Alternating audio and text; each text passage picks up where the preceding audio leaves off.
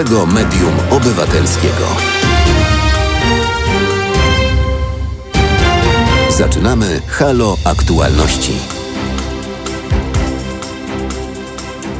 Dzień dobry, kłaniamy się nisko. Filip Łeszega, który realizuje dzisiejszy program, Kornel Wawrzyniak, który jest jego wydawcą i Mariusz Szekos. Witamy nisko i tradycyjnie zaczynamy od raportu na temat COVID-19. Zakażonych dzisiaj 400 osób, zmarło 12, wyzdrowiało 797. Jedna z francuskich firm, jeden z takich dużych francuskich koncernów y, ma zamiar zaproponować szczepionkę na COVID y, za mniej więcej 10 euro, ale na rynku podobno są też i inni, którzy są gotowi zaproponować taką szczepionkę za 1 czwartą tej и цены. A propos tego, co dzieje się w Europie, jeśli chodzi o walkę z wirusem, w Madrycie wprowadzono zakaz y, tańczenia na weselach. Ludzie mówią, ale co to jest za wesele? Co to jest w ogóle za ślub y, bez tańczenia? To w ogóle nie o to chodzi. U nas w aptekach szczepionki na grypę nadal w śladowych y, ilościach i na tym stoimy, więc o masowych szczepieniach takich na poziomie 70%, jak to jest w niektórych krajach europejskich, to na razie możemy tylko niestety pomarzyć. Skrzynka teraz małpa halo.radio otwarta, telefon 22 39 0 59 22 włączony. Witam Państwa również na czacie na YouTubie i tak na marginesie dla rozluźnienia. To prawie 5 miliardów złotych, tyle są warte grzyby i inne mm, skarby leśne zbierane przez polskie gospodarstwa domowe, jak to się mówi, czyli na nasz użytek, ale też to, co można kupić przy drodze. 5 miliardów e, złotych. W skali europejskiej tych miliardów e, złotych jest 100.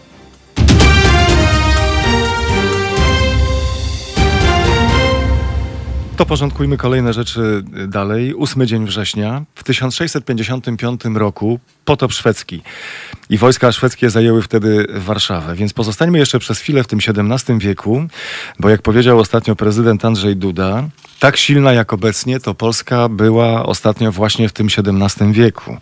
Więc potop szwedzki który cofnął nas cywilizacyjnie o 100 lat, zrabowane dzieła sztuki, zniszczone wsie, miasta, gdzie niegdzie wojna i choroby zabiły 70% mieszkańców. W tym samym XVII wieku, w 1611 roku, wybuch powstania, które wypędziło polską załogę Kremla. W 1620 roku bitwa pod Cecorą, w której Turcy pokonali Polaków. W 1672 roku straciliśmy kamienie z Podolski na rzecz Turcji. Po drodze w 1648 roku rozpoczęło się powstanie Chmielnickiego, więc gdy nasz prezydent mówi o takiej naszej obecnej sile jak w XVII wieku, to ja zaczynam się, prawdę mówiąc, bać. I zdumiewające na tym tle jest to, że zgodnie z najnowszym sondażem prezydent cieszy się rekordowym zaufaniem 52,2%. Na drugim miejscu premier Mateusz Morawiecki 48,6%. Na trzecim Rafał Trzaskowski. Awaria oczyszczalni ścieków Czajka jeszcze nie zaszkodziła albo w ogóle nie zaszkodzi, bo może Rafał Trzaskowski wychodzi z tego obronną ręką. Tak czy siak jestem ciekaw, czym kierują się ludzie, Odpowiadając na pytanie, komu ufasz najbardziej i rozmowa na ten temat o 15.45. Przy okazji Czajki dziś rusza budowa mostu pontonowego na Wiśle. Jestem bardzo ciekaw, jak idzie, a po drugie, jak budowanie takiego mostu wygląda krok po kroku. Podpułkownik Piotr Kranz prosto z budowy tego mostu w Halo Radio o godzinie 16.30. Mówiliśmy wczoraj o rankingu uniwersytetów i pozycji polskich uczelni na świecie, a dziś profesor Ewa Jakubczyk o potencjale Centrum Badawczo-Rozwojowego Żywności i Żywienia SGGW. Jakież tam oni, słuchajcie, mają cuda. System do aplikacji pulsacyjnego pola elektrycznego systemy do aplikacji pulsacyjnego światła, między innymi.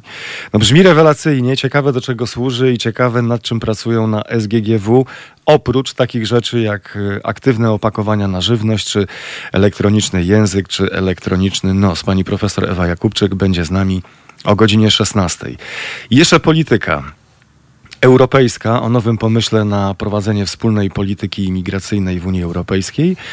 Ponoć Niemcy są za, Reszta woli zrobić to w cudzysłowie po cichu. I co to znaczy to po cichu? I jakie Niemcy wyciągnęli wnioski z poprzedniego modelu polityki gościnności, która wyrażała się między innymi słowami Angeli Merkel: damy radę. Porozmawiamy o tym ze Zbigniewem Stefanikiem o 15.30. Stricte polska polityka. Będzie obecna w Halo Radio o 16.15, bo właśnie Prawo i Sprawiedliwość wpadło na pomysł, aby z niemal 100 sędziów w Sądzie Najwyższym pozostało 20, góra 30 i razem z nami będzie Michał Wawrykiewicz z inicjatywy Wolne Sądy. Zaczniemy jednak od pomysłu, skoro o dekoncentracji i repolonizacji polskich mediów e, to w zasadzie już możemy zapomnieć i raczej nic z tego nie wyjdzie, to może, i to jest ten nowy pomysł, warto by obłożyć je dodatkową daniną e, z tytułu emitowanych i prezentowanych, publikowanych reklam. I teraz dziennikarze tak się pochylili nad tym tematem ze smutkiem, konstatując, że gdyby przyjąć taki wariant, że ta danina wynosiłaby 20%, to przy wartości polskiego rynku reklamowego, jeśli chodzi o media, ale tutaj musimy też wyłączyć między innymi z tego moim zdaniem kino oraz inne nośniki, które no, nie odwołują się tak wprost do przekazywania informacji i do publikowania nowych informacji, jak internet, jak radio, jak telewizja, jak, jak prasa, to przy rynku wartym 8 miliardów złotych 20% no to jest jakiś miliard 600 milionów e, złotych. I prawdę mówiąc, ja się trochę boję żartować i, i spekulować na ten temat, bo nie daj Boże, jeszcze komuś po prostu przyjdzie do głowy wprowadzić ten mój szalony pomysł w życie, bo od razu sobie pomyślałem, w jaki sposób i dokąd transferować te pieniądze, ten miliard 600 milionów złotych. Może stworzyć by jakąś taką fundację wspierania tych, którzy na rynku mediowym radzą sobie gorzej. I to byłaby taka agencja rządowa, albo gdzieś tam ulokowana blisko, blisko rządzących, no bo przecież trzeba nad tymi pieniędzmi sprawować kontrolę. I można byłoby wtedy pięknie redystrybuować te, te, te środki. Ktoś na przykład mówi, że sobie nie radzi, no to bach, mu tam jakąś, jaką, jakąś kwotę. A żeby sobie radził jeszcze lepiej, to, to, to jeszcze kolejne, jeszcze kolejne y, pieniądze. No to, to nic, y, nic prostszego. My jesteśmy w trudniejszej sytuacji, bo my funkcjonujemy dzięki tym pieniądzom, które dostajemy od państwa, za co bardzo gorąco dziękujemy przy każdej nadarzającej się okazji. www.halo.radio ukośnik SOS.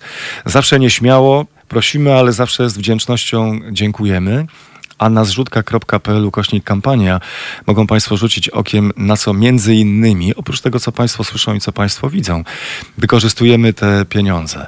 Widzę zadłużenie szpitali 14 miliardów złotych, roczny koszt Kościoła katolickiego 20 miliardów złotych. To jest e, plakat, który wisi akurat u nas e, w studio, ale myślę, że lada dzień te plakaty, takie billboardy w zaskakującej formie i w zaskakującej oprawie będą Państwo mogli zobaczyć również na ulicach naszych miast. Siedmiu, między innymi Warszawa, Łódź, Kraków, Poznań, Katowice, Wrocław i Trójmiasto. W każdym z nich będą Państwo mogli zobaczyć na co i w jaki sposób są wykorzystywane, przekazywane przez Państwa pieniądze. Wracając do pomysłu tych, redystrybucji tych pieniędzy, czy to nie jest przypadkiem tak, daję Państwu pod rozwagę. Czy to nie jest tak, że to wcale nie jest taka prosta sprawa, jakby się wydawać mogło, że zrobienie dobrej gazety, dobrego radia, dobrej telewizji, dobrego portalu internetowego to jest w zasadzie bułka z masłem. To może zrobić każdy. To nie wymaga jakichś szczególnych umiejętności, to nie wymaga ani nakładu pracy, ani nie wymaga jakiegoś szczególnego zainteresowania światem zewnętrznym. Po prostu siada się i się, i się robi i to idzie od tak po prostu. To było pół żartem, teraz będzie bardziej pół serio. Są takie obszary działalności dziennikarskiej, które są bardzo kosztowne. Gdy zwrócą Państwo uwagę na przykład na dziennikarstwo śledcze. To nie jest tak, że dziennikarz śledczy jednego dnia wpada na pomysł, że chciałby prześwietlić jakąś sprawę, a już następnego dnia temat ma gotowy. Tylko to przecież trwa.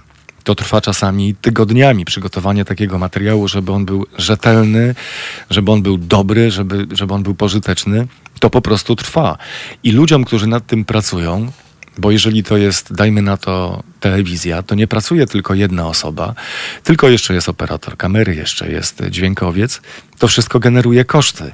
Ci ludzie przecież nie mogą umrzeć śmiercią głodową przez kilka tygodni, przygotowując taki program, czy przygotowując taką rzecz, tylko oni przecież muszą normalnie dostawać, dostawać pieniądze. To jest ich praca.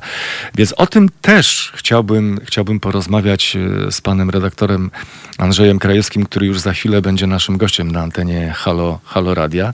I sam jestem ciekaw, w którym kierunku powędruje nasza, nasza rozmowa. Czy tylko i wyłącznie w kierunku tego, czy to jest prostą rzeczą, czy trudną i czy to jest dobry pomysł, pomysł, czy zły, a jeżeli zły, bo podejrzewam, że pan redaktor powie jednak, że to jest fatalny, bo to rozwali po prostu dziennikarstwo, szczególnie uderzy w te najmniejsze redakcje, które i tak już teraz ledwo wiążą koniec mm, z końcem. Ale też zakładając, że taki pomysł wejdzie i trzeba będzie z czegoś rezygnować, to czy na pierwszy ogień pójdą na przykład y, takie działy mediowe jak y, horoskopy, albo, albo plotki, albo różne kolorowe zdjęcia, bo ktoś był na wakacjach, y, a ktoś właśnie z tych wakacji wrócę? Nie sądzę. Dlatego, że w takim odruchu obronnym to podejrzewam, że koncerny medialne będą raczej rezygnowały z tych, które są bardziej kosztowne i które może nie mają takiej klikalności, jak, jak by się chciało. Bo to jest naprawdę no, no, no, no łatwe i przyjemne, tak? Że zobaczyć przy okazji jeszcze kawałek świata, jak ktoś leży na, na leżaku, powiedzmy gdzieś na Karaibach. A znacznie trudniej jest y, przeczytać artykuł, który się czyta 5 albo 10 minut. To już wymaga większego wysiłku intelektualnego. Nawet nie wiem, czy Państwo zwrócili uwagę, ale przy niektórych artykułach już teraz z góry wydawcy y, podpowiadają, uprzedzają nas. Uważaj, uważaj, za co się bierzesz, bo przeczytanie tego artykułu zajmie ci mniej więcej 5 minut. Słuchajcie powtórki programu. Słuchacie Halo Aktualności. Redaktor Andrzej Krajewski w 2014 roku za wybitne zasługi w działalności na rzecz przemian demokratycznych w Polsce, za osiągnięcia w podejmowanej z pożytkiem dla kraju pracy zawodowej i społecznej został oznaczony Krzyżem Kawalerskim Orderu Odrodzenia Polski. Dzień dobry, panie redaktorze. Dzień dobry, a co mnie pan tak od razu wypomina? Boże, kochany. Bo od razu mam dosyć nieprzyjemne pytanie na początek. Czy lubi tak. pan piwo? Wie pan, nie w domu. Jeżeli gdzieś na mieście z ludźmi, to tak, ale w domu nie. Pytam dlatego, że y, jest coś takiego jak podatek piwny, który jest doliczany do cen reklam tych y, produktów. To jest 10% danina od przychodów y, z reklamy napojów alkoholowych. Więc w konsekwencji, mimo że nie do końca i nie wszyscy zdajemy sobie z tego sprawę, to kupując piwo, przecież ci, którzy wykupują reklamę na przykład na antenie radiowej takiego, takiego trunku, ponoszą koszty tego podatku idąc do sklepu albo do restauracji i kupując tego rodzaju trunek. To znaczy, mówi pan, że z powodu tego podatku piwo jest droższe. Do tego zmierzam. A, no, to przepraszam, że się wysunąłem przed szereg. Nie, broń Boże, to, to nie byłoby rozmowy, gdybyśmy tak szli równym krokiem, równym krokiem jak na defiladzie. Panie redaktorze, jak się panu podoba ten pomysł y, dodatkowej daniny ze sprzedaży reklam przez media? Ja panu powiem tak. Y, media muszą z czegoś żyć i bardzo dobrze, że są reklamy w mediach. Oczywiście nie we wszystkich, bo na przykład w naszym medium nie ma reklam i w związku z tym nie musimy się zastanawiać, co tu powiedzieć na przykład o poczcie, a no, o, na przykład no, o, tych, o tym reklamodawcy nie, nie, Boże broń.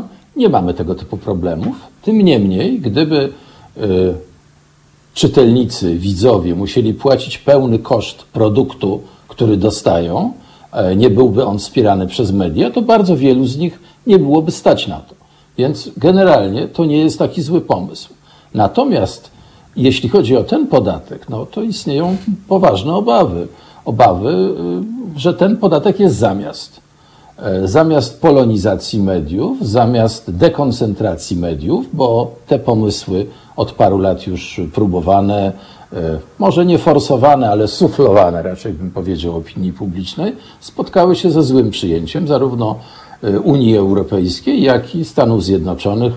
Mamy taką panią ambasador, która się bardzo chętnie i często wypowiada na różne tematy i to, co mówi, jest e, dokładnie słuchane. No, jak ma się jedynego dostawcę samolotów, różnej broni i tak dalej, no to jest się od niego uzależniony, a poza tym to strategiczny sojusznik. Więc ten podatek ma po prostu y, osłabić mniejszych graczy na rynku. No bo wiadomo, y, ci, którzy dostają y, od spółek Skarbu Państwa, przypomnijmy, że spółki Skarbu Państwa to nie tylko PKN, Orlen, nie tylko PZU, ale również wszystkie wszystkie kompanie telefoniczne, one są mocne i, i, bardzo dużo wydają na reklamy. Jeszcze mnóstwo innych przedsiębiorstw. E, to jest tak, że e, to jest tak, że w Polsce jest jeden z najwyższych wskaźników własności państwowej, w, jeśli chodzi o przedsiębiorstwa. No i oni wszyscy oczywiście lekko to zniosą to, ale ich, ich ogłoszenia trafiają tylko do wybranych podmiotów i one nie są wybrane na podstawie tej, że jest największy zysk z tego, że umieści się tam ogłoszenie, umieści się reklamę. Kryterium jest polityczne, po prostu. Polska Zbrojna potrafi się reklamować w piśmie, które ma 3000 odbiorców. No, bo koncert zbrojeniowy uważa, że trzeba tam akurat to lokować. To nie ma nic wspólnego z normalnym podziałem na rynku. Repolonizacja, dekoncentracja i teraz transfer pieniędzy, bo tak to, tak to postrzegam w takich kategoriach, to idzie o to, żeby osłabić te media już istniejące, czy wzmocnić te, które nas wspierają politycznie. Ale to nie są przeciwne cele. Te cele można realizować jednocześnie i właśnie temu służyć ma ten podatek. Ale powiem panu, że więcej jest takich pomysłów, dlatego że myślę, że dość szybko będzie wyciągnięty, odkurzony pomysł sprzed mniej więcej roku, półtora, no, zrobienia samorządu dziennikarskiego. No, może się okazać, że dziennikarzem może być tylko ten, który jest w samorządzie, bo inaczej nie będzie wpuszczany na konferencję ministrów, nie będzie mógł polecić z premierem. No a jeżeli jest w samorządzie, no to ma pewne zobowiązania, samorząd może go oceniać. Bardzo dobry sposób. Następna historia, Rada Prasowa. Pan jest pewnie młodszym człowiekiem, sądząc z głosu. Ja jestem starszym, czego nie ukrywam. Ja doskonale pamiętam stan wojenny i ustawę prawo prasowe w 1984 roku, która przewidywała Radę Prasową przy prezesie Rady Ministrów. Generał Jaruzelski nie odważył się tej Rady Prasowej zrobić. Właściwie nie bardzo wiadomo dlaczego, no bo przecież prasa podziemna i tak by w niej nie uczestniczyła. Była tylko prasa cenzurowana. No ale teraz te pomysły się pojawiają. Za dwa tygodnie będzie taka duża konferencja w hotelu Marriott w Warszawie, która będzie się zastanawiała i analizowała przykłady rad prasowych z Bośni i Hercegowiny, z Niemiec, no z innych krajów europejskich, bo może to jest jakiś wzorzec. Pan Robert Jakub, jeden z naszych słuchaczy na czacie YouTube'owym, zwraca uwagę, że to, co nas łączy, to kolor włosów. Jego zresztą też. Jeden nowy, najwspanialszy, najlepszy kolor sam mam taki, jak pisze pan Robert Jakub. Zrobienie, wracając do rozmowy, wracając do pomysłu, zrobienie dobrej gazety, dobrego radia, dobrej telewizji, to przecież nie jest tylko i wyłącznie kwestia pieniędzy. Nie, ale odwracając to, jeżeli pieniędzy nie ma, to nie zrobi się żadnej gazety, żadnego radia i żadnej telewizji.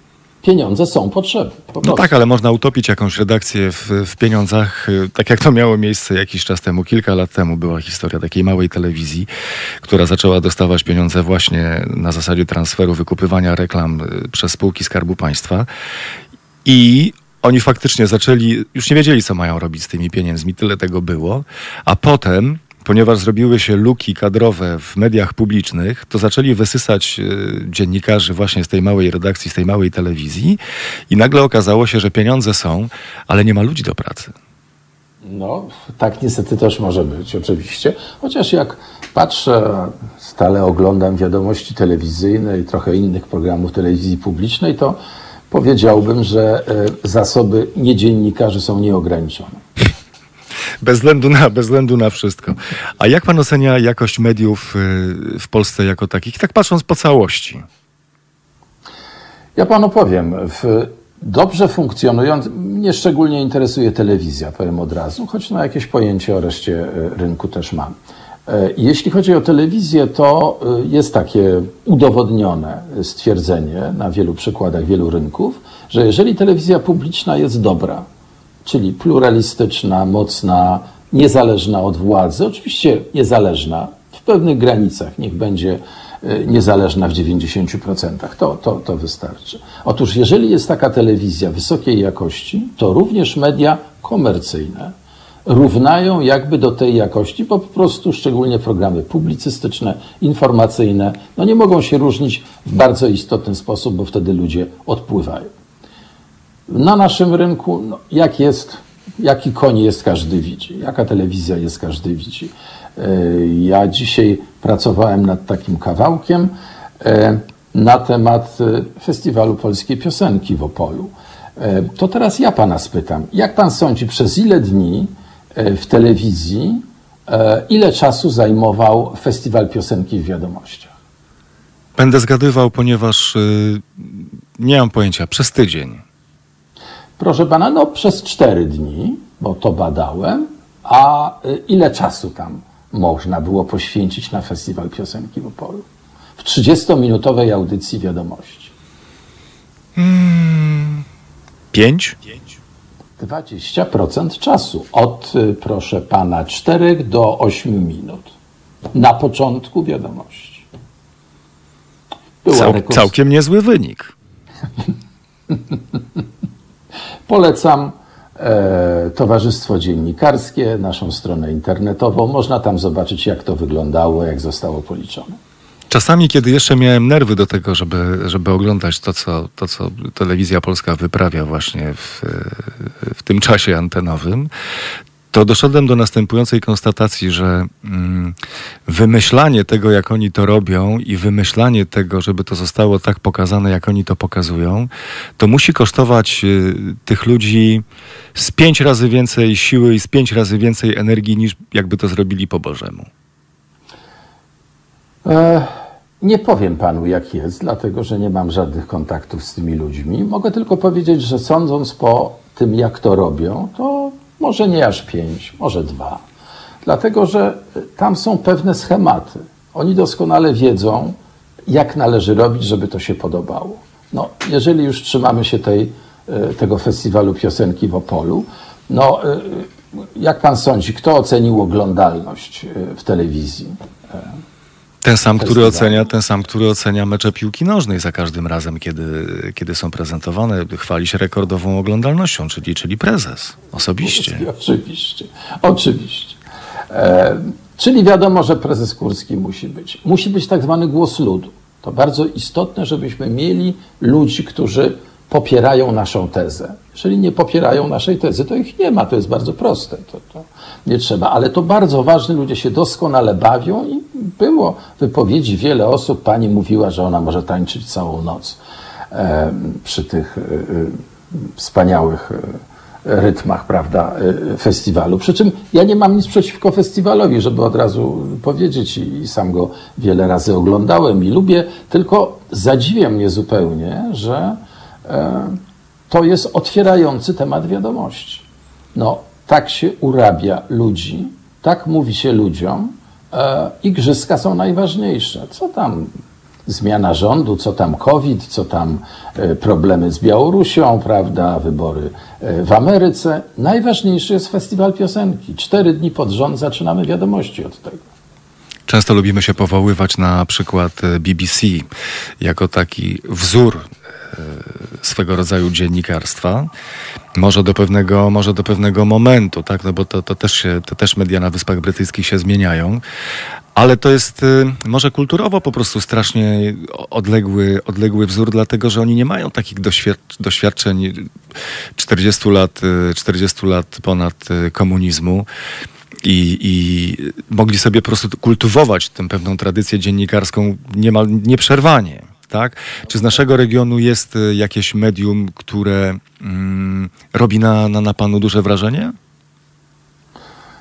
No, udawałbym, y, gdybym powiedział, że, się, że znam się, prawda, i na, na bieżąco y, obserwuję media we wszystkich krajach naszego regionu. Nie, nie, nie, nie robię tego, nie mogę tego powiedzieć. E, W związku z tym, no, chyba nie podam panu żadnego przykładu. Telewizja, tele, znaczy, tu jest jeszcze też taka specyficzna historia, mianowicie, no chociażby telewizja węgierska, e, publiczna, to jest coś zupełnie innego od polskiej telewizji, znaczy nie w treści, ale w zasięgu. E, Tamte zasięgi były o wiele mniejsze. E, Podobno ostatnio w Czechach jest nie najgorzej. E, Tam się gryzą i dzięki temu, że prezydent się gryzie z premierem, jakoś to się równoważy e, w telewizjach. Tak, e, tak słyszałem. No w Bułgarii jest fatalnie, w Rumunii, mówiąc szczerze, nie mam pojęcia. No, nigdzie nie jest idealnie i z tego punktu widzenia to, co pan powiedział, BBC, przy wszystkich narzekaniach na nią, no żebyśmy mieli takie problemy, to, to naprawdę byłaby grypa, a nie COVID, który mamy w kraju. Redaktor Andrzej Krajewski, Towarzystwo Dziennikarskie, również autor audycji w Halo Radio. Dziękuję za rozmowę.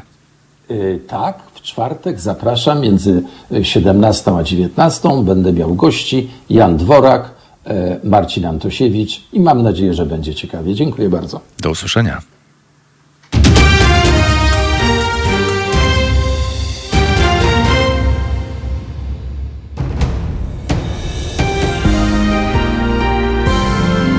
Jutro.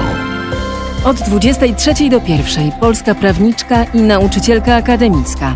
Doktora habilitowana nauk prawnych, profesora nadzwyczajna Uniwersytetu Warszawskiego i co w jej przypadku jest oczywiste, feministka Monika Płatek zaprasza na Halo Nocą wraz ze swoimi wyjątkowymi gośćmi. Od 23 do 1 Halo Radio głos ma profesoressa Monika Płatek www.halo.radio. Słuchaj na żywo, a potem z podcastów.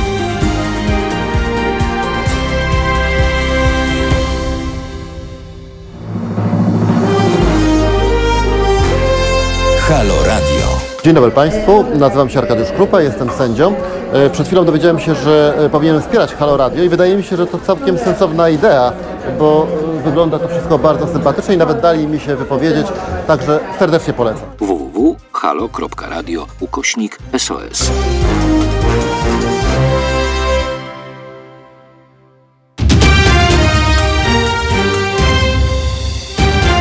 Słuchacie Halo Aktualności. Co to teraz będzie się działo, co to teraz będzie, nie tylko spekulacja, również twarde fakty. Zbigniew Stefanik, kłaniam się nisko. E, witam, witam Państwa. Pytanie jest następujące, ponieważ stoimy u progu podejmowania kolejnych decyzji. Swoją drogą ciekawe, na ile głos Polski będzie istotny w tej dyskusji. Stoimy u progu dyskusji na temat, jak dalej prowadzić politykę imigracyjną w Europie. Niemcy teoretycznie są za. Jak będzie w praktyce? Może będzie tak, jak pozostałe kraje Unii Europejskiej, które mówią zróbmy to, ale po cichu. E, panie doktorze, jeśli pan pozwoli, e, mała dygresja na wstępie. Otóż zdaje się, iż jeśli chodzi o e, politykę migracyjną, to w Europie ten temat jest tematem niezwykle emocjonalnym i niezwykle politycznym. I tutaj zdaje się, iż od pięciu lat właściwie trudno nam przeprowadzić tak na forum europejskim, jak na forum krajowym jakąś rzeczową dyskusję E, ponieważ ta dyskusja właściwie, kiedy się rozpoczyna, staje się automatycznie no, elementem polityki, gry politycznej, jak również e, rozpala emocje. Mm, tak więc e, być może tutaj jest główny kłopot, że tak naprawdę mm, mniej mówimy o faktach, o realnych osiągnięciach polityki niemieckiej, o realnych skutkach, E, polityki europejskiej, jeśli chodzi o migrację, a więcej no właśnie o polityce, o tym, kto komu zagraża, kto komu nie zagraża, kto jest faszystą, kto jest lewakiem. E, na tym polega w mojej opinii główny problem. Jeśli chodzi o same kwestie polityki migracyjnej, dla Unii Europejskiej jest to duży problem, ponieważ Unia Europejska nie jest na razie w stanie prowadzić skoordynowanej i samodzielnej polityki migracyjnej.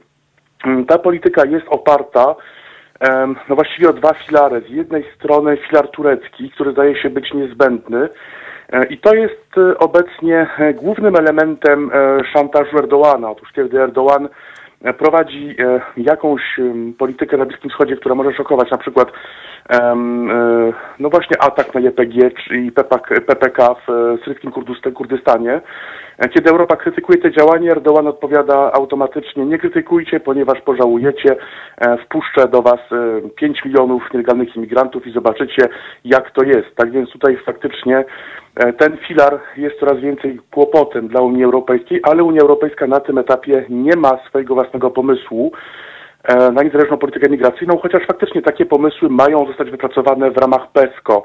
E, PESCO to jest no, ten twór polityczno-ekspercki, który powstał 4 lata temu za inicjatywą Francji, czyli to e, polityka bezpieczeństwa i współpracy. No właśnie polityka migracyjna ma się mieścić e, w PESCO. Polityką migracyjną ma również zajmować się Frontex, między innymi inne instytucje, jednakże fakt faktem Unia Europejska dzisiaj nie posiada realnej możliwości prowadzenia niezależnej polityki migracyjnej i to jest głównym kłopotem Unii Europejskiej. E, po drugie, e, nadal nie ma koordynacji polityki migracyjnej w Unii Europejskiej, pomimo e, no, poszczególnych postanowień, poszczególnych szczytów. Takim najsławniejszym szczytem, który miał doprowadzić do skoordynowanej polityki migracyjnej w Unii Europejskiej to szczyt z czerwca 2019 roku. Wówczas wypracowano strategię, która była również oparta na tak zwanych państwach partnerskich Morza, Morza Śródziemnego, myślę tutaj innymi o Libii. Jednakże w, te, w tamtym czasie no, w Libii jeszcze nie było wojny domowej, jak wiemy, od y, ponad roku w tym kraju trwa wojna domowa i tutaj Libia już nie może być, przynajmniej obecnie nie może być partnerem w polityce migracyjnej Unii Europejskiej, a właśnie e, taki status miała uzyskać. Tak więc faktycznie ten szczyt e, z czerwca 2018 roku e, miał być takim pierwszym krokiem w kierunku wspólnej polityki migracyjnej, ale to ten krok tak naprawdę nie sprawdził się. Po trzecie, pomimo różnych deklaracji, które słyszymy z ust rządzących w Europie Zachodniej, tak naprawdę migracja e, jest więcej problemem e, dla Europy, niżeli rozwiązaniem na jakikolwiek kłopot. Tutaj e, często spotykamy się z takim argumentem, no, który był zresztą często przedstawiany w Niemczech, iż no właśnie migracja, w tym spoza Europy, ma stać się remedium na kłopoty demograficzne tego państwa. Otóż wiemy, że Niemcy to najstarsze państwo obecnie w Unii Europejskiej. E, obecnie e, Niemcy poszukują około 800 tysięcy rąk do pracy, ponieważ faktycznie Niemcy mają duże braki, e, jeśli chodzi o rynki pracy, poszczególne sektory. Przy czym te braki nie rozkładają się równomiernie między branżami, tak więc warto również na to spojrzeć w ten sposób. Jednakże faktycznie Niemcy poszukują rąk do pracy i upatrywali no właśnie w tak zwanym procesie migracyjnym, też fali migracyjnej no właśnie możliwości pozyskania rąk do pracy, ponieważ e, migracja e, no na przykład z obszaru bałkańskiego podczas e, wojny w byłej Jugosławii, czy też wcześniej migracja z obszaru ZSRR, no właśnie była dla Niemców taką możliwością zapełnienia luki w, w rynku pracy w poszczególnych branżach. Tak się nie stało, czy też stało częściowo. Tutaj różne analizy wskazują na różne zjawiska. Jednakże faktycznie obecnie e, migracja również w Niemczech no jest problemem, ponieważ e, migracja, też imigracja e, to nie tylko rynek pracy, ale to również kwestie, też wszelkie kwestie związane z integracją przybyszy w, no, w swoich nowych państwach, też nowych ojczyznach, jak to jest czasami przedstawiane na Zachodzie. Z tą integracją, jak wiemy, jest różnie, jest wręcz ciężko.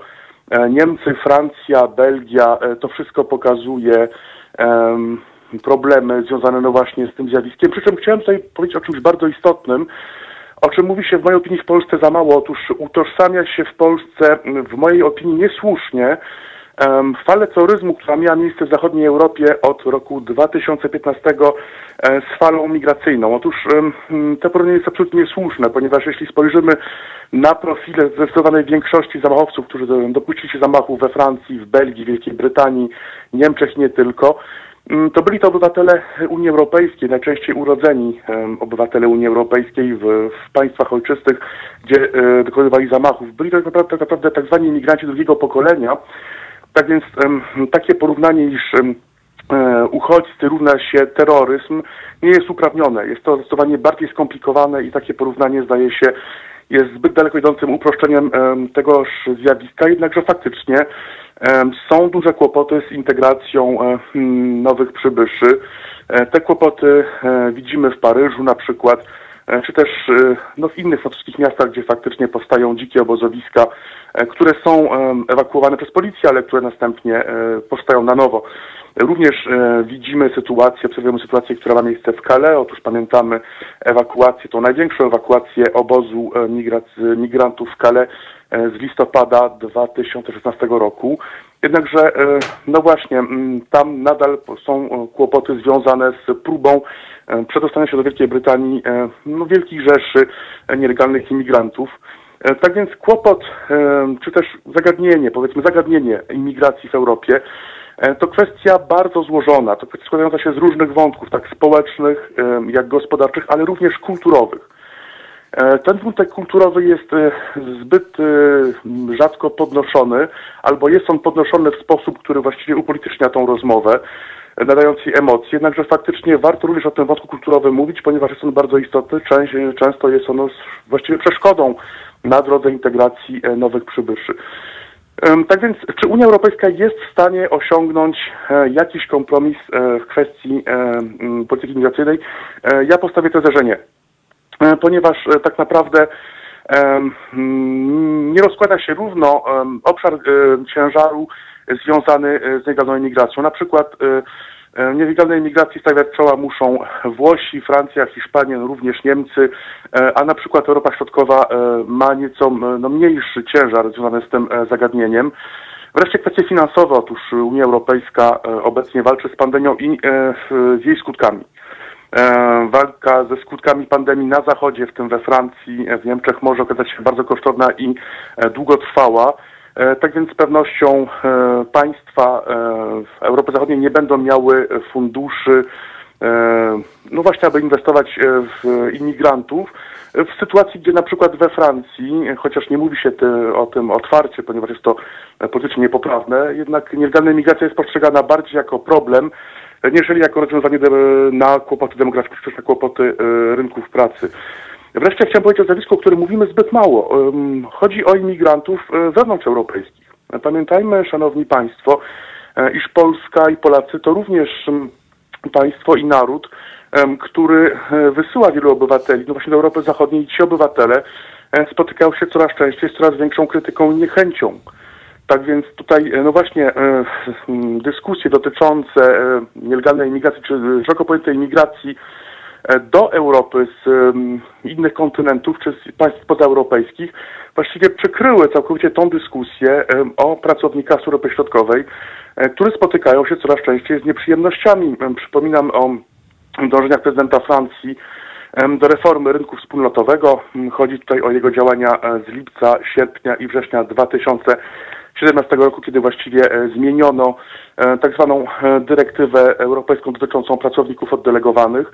Tak więc na Zachodzie, w tym we Francji, w Niemczech również, trwają podjęcia prób, no właśnie, utrudniania podmiotom z państw właśnie Europy Środkowej, jak również pracownikom korzystania z rynku pracy, jak i również przestrzeni gospodarczej. O tym również warto mówić, ponieważ powtórzę raz jeszcze, ta debata dotycząca imigracji spoza Europy do Europy właściwie przykryła całkowicie debatę o debacie transeuropejskiej, a ta debata dotycząca no właśnie ruchu ludności, ruchu pracowników, firm jest nie mniej istotna, być może wręcz bardziej istotna dla nas Polaków, którzy właściwie korzystamy z, no, no, z tych wszystkich rozwiązań i przyjmowane rozwiązania w Unii Europejskiej, w tym na Zachodzie, są dla nas Polaków niekorzystne. Utrudnienia, które są wprowadzane, no właśnie argumentując, iż właściwie chodzi tutaj nie o utrudnianie wstępu na rynek pracy, tylko właśnie o harmonizację polityki społecznej, no właściwie jest argumentem dla nas Polaków niekorzystny, ponieważ utrudnia to nam funkcjonowanie na rynkach pracy,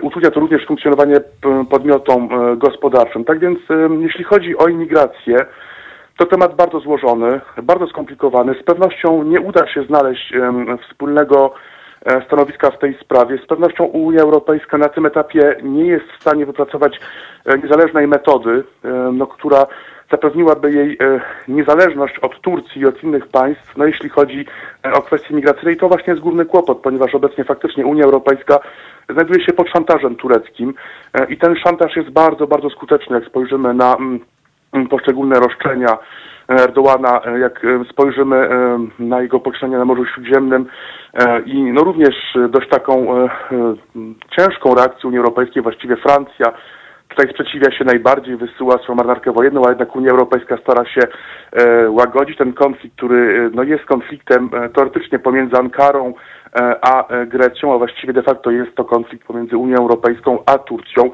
o surowce w Morzu Śródziemnym. Tak więc to wszystko pokazuje, jak bardzo Unia Europejska jest uzależniona od Turcji, jak bardzo Unia Europejska boi się faktycznie, iż Turcja zrealizuje swoją groźbę i faktycznie przestanie współpracować w zakresie polityki migracyjnej. Tak więc temat bardzo złożony. Ja osobiście nie spodziewam się, abyśmy znaleźli jakieś skuteczne rozwiązanie tego zagadnienia w najbliższych miesiącach, być może wręcz latach, w sytuacji, gdzie kolejni partnerzy, czyli na przykład takie państwa jak Libia, nie są w stanie współpracować w tym zakresie. Są to państwa niestabilne, są to państwa, gdzie właściwie ich państwowość staje pod znakiem zapytania.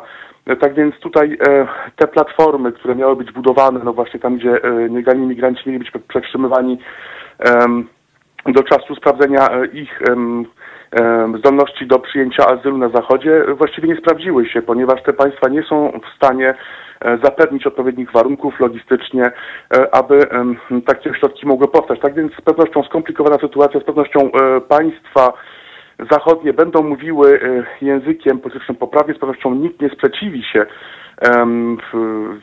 działaniom na rzecz wspierania imigrantów, uchodźców, ale e, prawda jest taka, że zachodnia Europa widzi e, w tym zjawisku głównie problem polityczny, gospodarczy, również kulturowy. Wreszcie no, kwestia relokalizacji. Wiemy, że obecnie e, trwa tak zwany proces maltański, czyli kilka państw, w tym Włochy, Hiszpania, Francja, próbują zbudować mechanizm, który by nakładał równomierny ciężar na całą Unię Europejską, no właśnie jeśli chodzi o poniesione koszta, E, logistyczne, finansowe, wręcz polityczne ze zjawiskiem nielegalnej imigracji w Europie. Ten proces jest bardzo skomplikowany, ponieważ e, nie spotyka on się z aprobatą e, w Europie Środkowej.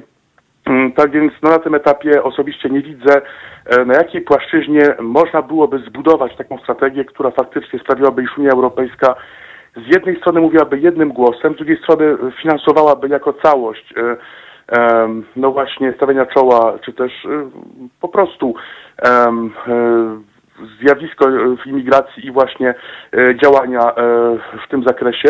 Z trzeciej strony, no właściwie kwestie polityczne powodują, iż rządy mają z tym kłopot. No zauważmy we Francji rośnie w siłę mm, obóz polityczny Marine Le Pen. Kwestie związane z nielegalną imigracją budzą emocje i te emocje są wykorzystywane politycznie. Tak więc dzisiaj imigracja E, często źle zrozumiana, często utożsamiana z terroryzmem, z dżihadyzmem, e, właściwie służy głównie jako paliwo polityczne poszczególnym obozom politycznym, no właśnie przed wyborami. E, tak stało się w Polsce pięć lat temu, we Francji dzieje się podobnie niemal przed każdymi wyborami. W Niemczech również, gdzie widzimy, jak rosną w siłę ugrupowania skrajne w tak zwanych Ostlandach. Pamiętamy przecież wydarzenia E, z kwietnia 2018 roku, które miały miejsce w Chemnitz. Wówczas no, doszło e, wręcz do starć, e, do, do ataków fizycznych na, na, na imigrantów. To wszystko powoduje, iż politycy również mają utrudnioną sytuację. Tak więc temat bardzo złożony. Na tym etapie trudno powiedzieć, w jaki sposób wypracować wspólną strategię, w jaki sposób wyjść z tego impasu. A jest to prawdziwy impas, Szanowni Państwo, ponieważ z jednej strony Unia Europejska jest szantażowana przez Erdoana i Turcję. E, z drugiej strony kwestie migracyjne są zagadnieniem, którego nie dajemy rady rozwiązać. Wiadomo również, iż no, kwestie związane z pandemią w żaden sposób nie, nie zamykają e, debaty o nielegalnej migracji. Wreszcie jest to poważny temat niezgody, który może doprowadzić wręcz do rozłamów w Unii Europejskiej, ponieważ są państwa, które ponoszą duże koszta, tak logistyczne, jak finansowe e, w związku z imigracją, z tym nielegalną migracją to są Włochy, Francja, inne państwa. E, Malta również, Niemcy nie tylko, a są państwa, których e, tych kosztów ponoszą nie, albo nie ponoszą ich e, niemal wcale. Tak więc to wszystko powoduje, iż ta dyskusja jest skomplikowana i po prostu państwa nie chcą ponosić naprawdę kosztów finansowych za problemy, które nie są ich problemami. Tak to jest postrzegane w różnych państwach. Tak więc pytanie, co dalej? No z pewnością tutaj trudno być optymistą. Bardzo gorąco dziękuję. Zbigniew Stefanik prosto ze Strasburga dla Haloradia.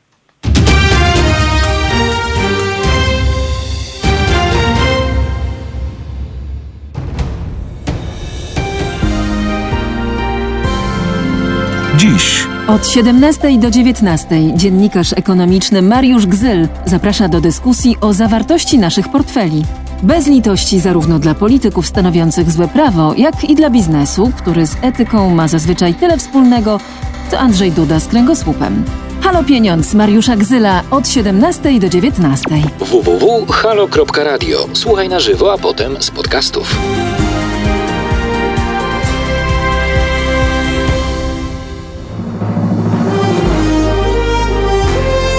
Halo Radio. Drodzy, jesteśmy w Halo Radio, pierwszym medium obywatelskim. To jest projekt autorski Kuby Wątłego, którego znam ładnych parę lat, a to radio przez niego stworzone. Zarówno wspieram finansowo, jak i jestem całym sercem za tym, żeby to przedsięwzięcie się rozwijało, kwitło i było coraz, coraz lepsze, chociaż, chociaż o to będzie trudno, bo jest teraz i teraz jest bardzo dobre. Poleca Janusz Daszczyński, ostatni prezes telewizji polskiej przed Jackiem Kurskim. www.halo.radio ukośnik SOS.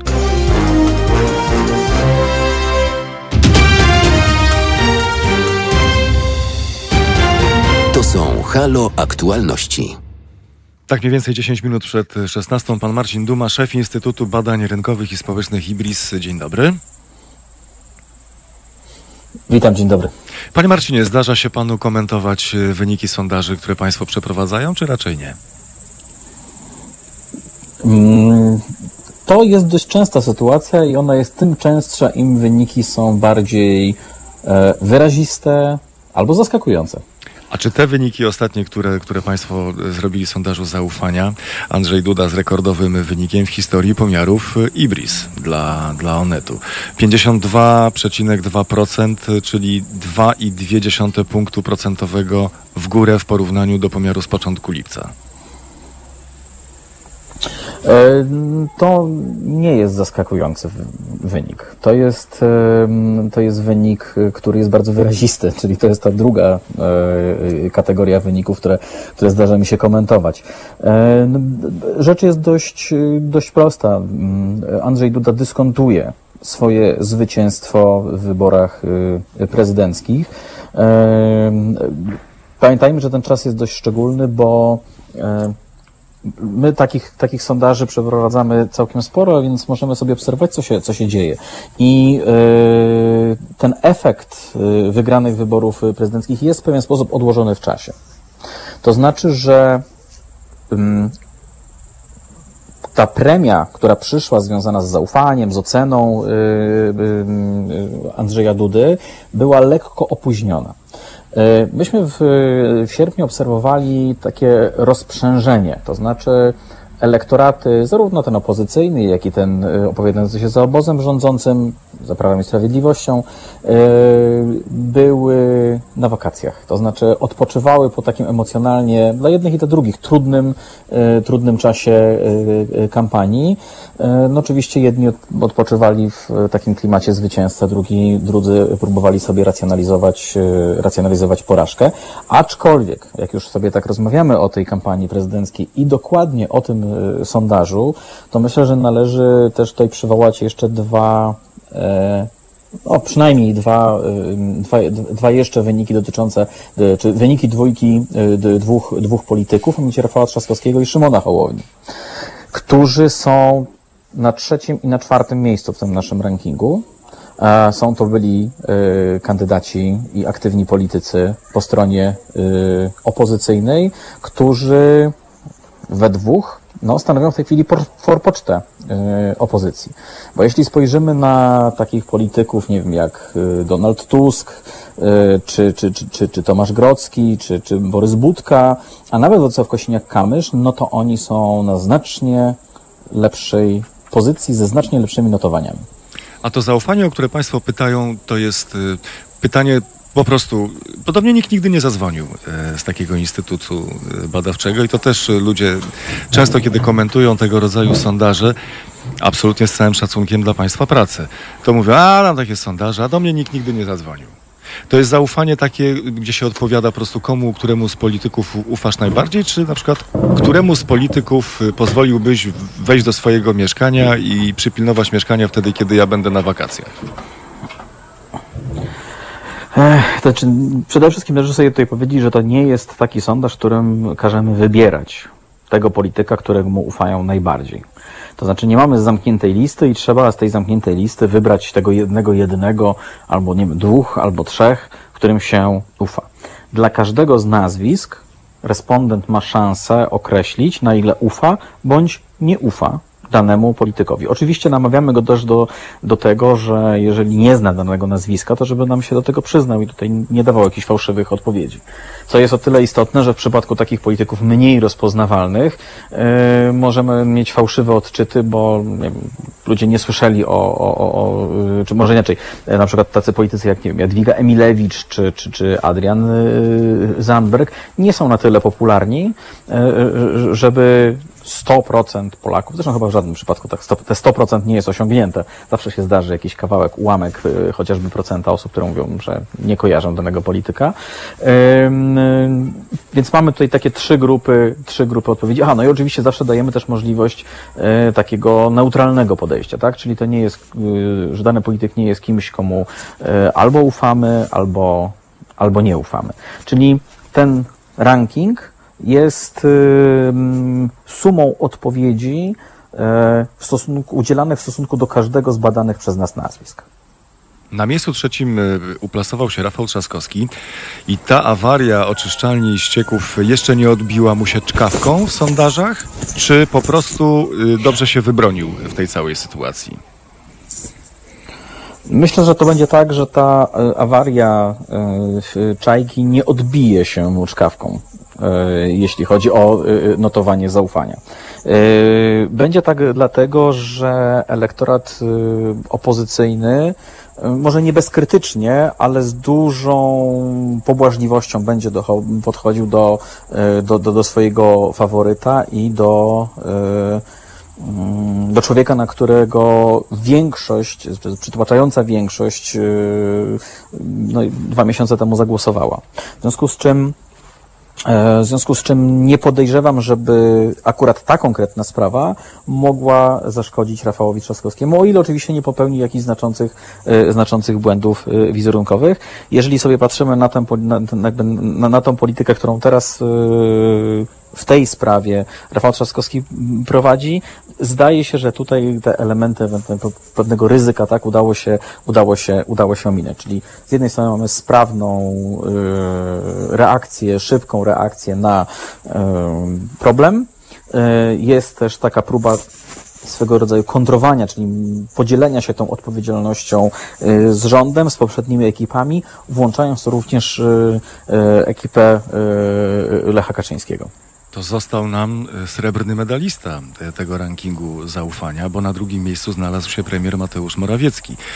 Ufa szefowi rządu 48,6% badanych, czyli plus 1,5 punktu procentowego. I to by z pana doświadczenia pokazywało, że tak, szef rządu na drugim miejscu, prezydent na pierwszym i to pokazuje, że w takiej sytuacji zagrożenia, w tym przypadku COVID-19, to ludzie zostają przy swoich wyborach zaufania, szukają takich kotwic, zamiast decydować się na zupełnie nowe otwarcie? Mm, to ja bym troszeczkę odwrócił tą e, sposób patrzenia na tą sytuację. E, to, że Andrzej Duda i Mateusz Morawiecki, i Rafał Trzaskowski i Szymon Hołownia są na szczycie tego rankingu, a Jarosław Kaczyński czy Donald Tusk są znacznie niżej, pokazuje, że pewna zmiana pokoleniowa właśnie się dokonuje. E, natomiast jeżeli chodzi o popularność samego Mateusza Morawieckiego, e, czy ona ma związek z pandemią? Myślę, że tak. My wiemy z innych badań, że zarówno on, jak i e, Łukasz Szumowski tą reakcją w marcu, w kwietniu na, na pandemię zaskarbili sobie pozytywne oceny Polaków i to nie tylko i wyłącznie w wyborców Prawa i Sprawiedliwości. E, tę e, reakcję, czy ten sposób zarządzania pandemią mimo wczesnym etapie e, chwalą także wyborcy opozycyjni. Oczywiście potem się pojawia, pojawiają się wątpliwości dotyczące przetargów, maseczek i tak dalej. Natomiast ta świadomość tej pierwszej reakcji i dobra ocena tej, tej reakcji wciąż jest obecna w sposobie myślenia o, o, o tych politykach, także wśród wyborców opozycji. Panie Marcinie, już pana nie odrywam od życia domowego. Pan Marcin Duma, szef Instytutu Badań Od Forum Ekonomicznego w Krynicy. Od, tam dzieci płaczą na forum? Dobry Boże. Też, też, no hotel, hotel Gołębieski, ale nie płaczą do tego, że forum. Taki, tacy młodzi ekonomiści już po prostu ubolewają. Pan Marcin Duma, szef Instytutu Badań Rynkowych i Społecznych Ibris y, w Halo Radio. Dziękuję serdecznie za rozmowę. Dziękuję. To są Halo Aktualności.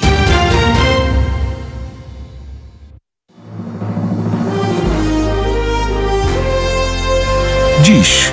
Między 19 a 21 aktywiści LGBT Emilia Wiśniewska i Bart Staszewski oraz cała gama tematów pod hasłem Prawa osób LGBT. 19.21. www.halo.radio. Słuchaj na żywo, a potem z podcastów.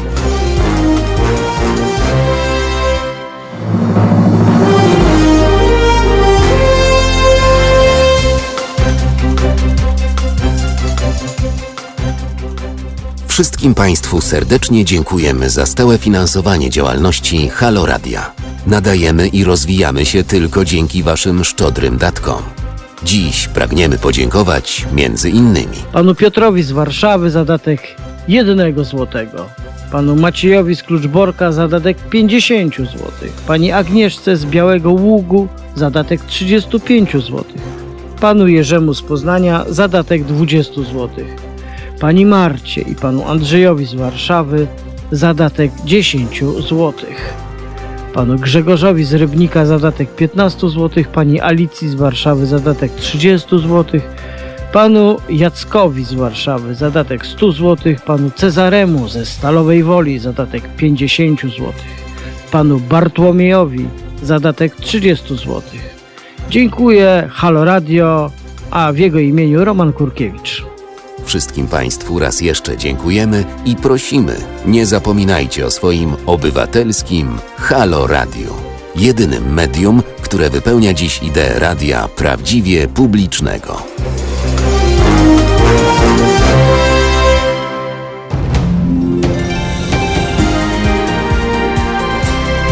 Halo Radio. Łączne zadłużenie polskich szpitali przekroczyło już 13 miliardów złotych. Tymczasem każdego roku Kościół katolicki kosztuje nas wszystkich prawie 20 miliardów złotych. Wiele z tych pieniędzy płynie do Kościoła setkami kanałów dzięki setkom aktów prawnych tworzonych przez ostatnie 31 lat przez wszystkie rządy, by zapewnić sobie, jeśli nie przychylność, to choćby brak wrogości ze strony Kościoła.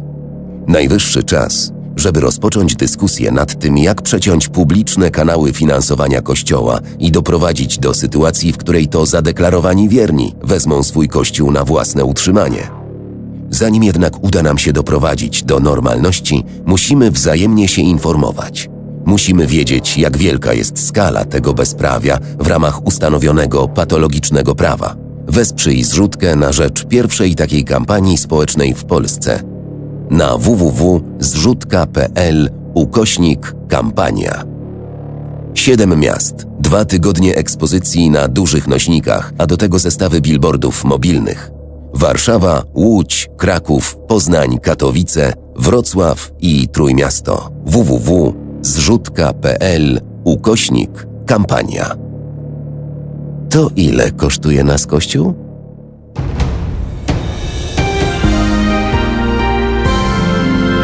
Piątek. Od 19 do 21 telefony od Państwa odbiera Kuba Wątłe.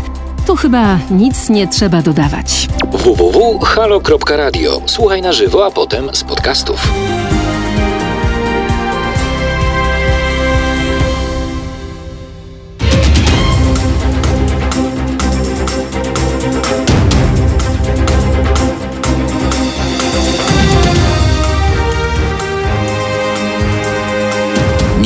16. Słuchacie Halo Radia, pierwszego medium obywatelskiego. To są Halo Aktualności. Zapraszamy do 17. Tradycyjnie otwierając nową godzinę raportem na temat COVID-19. Zakażonych 400 osób, zmarło 12, wyzdrowiało 797. Część uczelni w Polsce przechodzi na uczenie zdalne, tak jak Uniwersytet Warszawski. Część decyduje się na rozwiązanie hybrydowe, czyli trochę tak, że zdalnie, a trochę tak, że studenci będą musieli pojawić się osobiście tam, gdzie powinni się stawić na zajęcia, no bo nie wszystkie zajęcia można przeprowadzić e, zdalnie. Czasami prowadzi się przecież badania, badania w terenie albo badania e, w laboratorium. Jestem bardzo ciekaw, jak sytuacja wygląda na SGGW i w związku z tym cieszę się, że mamy ku temu fantastyczną okazję. Dzień dobry pani profesor, pani profesor Ewa Jakubczyk, Centrum Badawczo-Rozwojowe Żywności i Żywienia SGGW. Właśnie, kłaniam się. Dzień dobry Państwu, Czy- serdecznie witam. Czy pani uczelnia podjęła już decyzję, jak studenci będą uczestniczyli w zajęciach? Tak, będzie to taki system mieszany, hybrydowy. Częściowo zdalnie my jesteśmy uczelnią, gdzie bardzo wiele wydziałów ma mm, ćwiczenia praktyczne. E, Także mój wydział, Wydział Technologii Żywności, więc mm, no, trudno sobie wyobrazić, żeby była wyłącznie praca. No jak Państwo mają takie fantastyczne laboratorium z takim fantastycznym sprzętem, to teraz studenci to przecież oni już teraz przebierą, przebierają nogami, żeby się tam dostać. Bo nie dalej jak wczoraj rozmawialiśmy o rankingu um, uczelni wyższych y, w skali całego świata. Wypadamy, wypadamy blado i rozmawialiśmy też na temat transferu pewnej myśli naukowej do biznesu, na czym mogłyby skorzystać y, dwie strony. A Państwo mają między innymi systemy do aplikacji pulsacyjnego pola elektrycznego. Co to jest?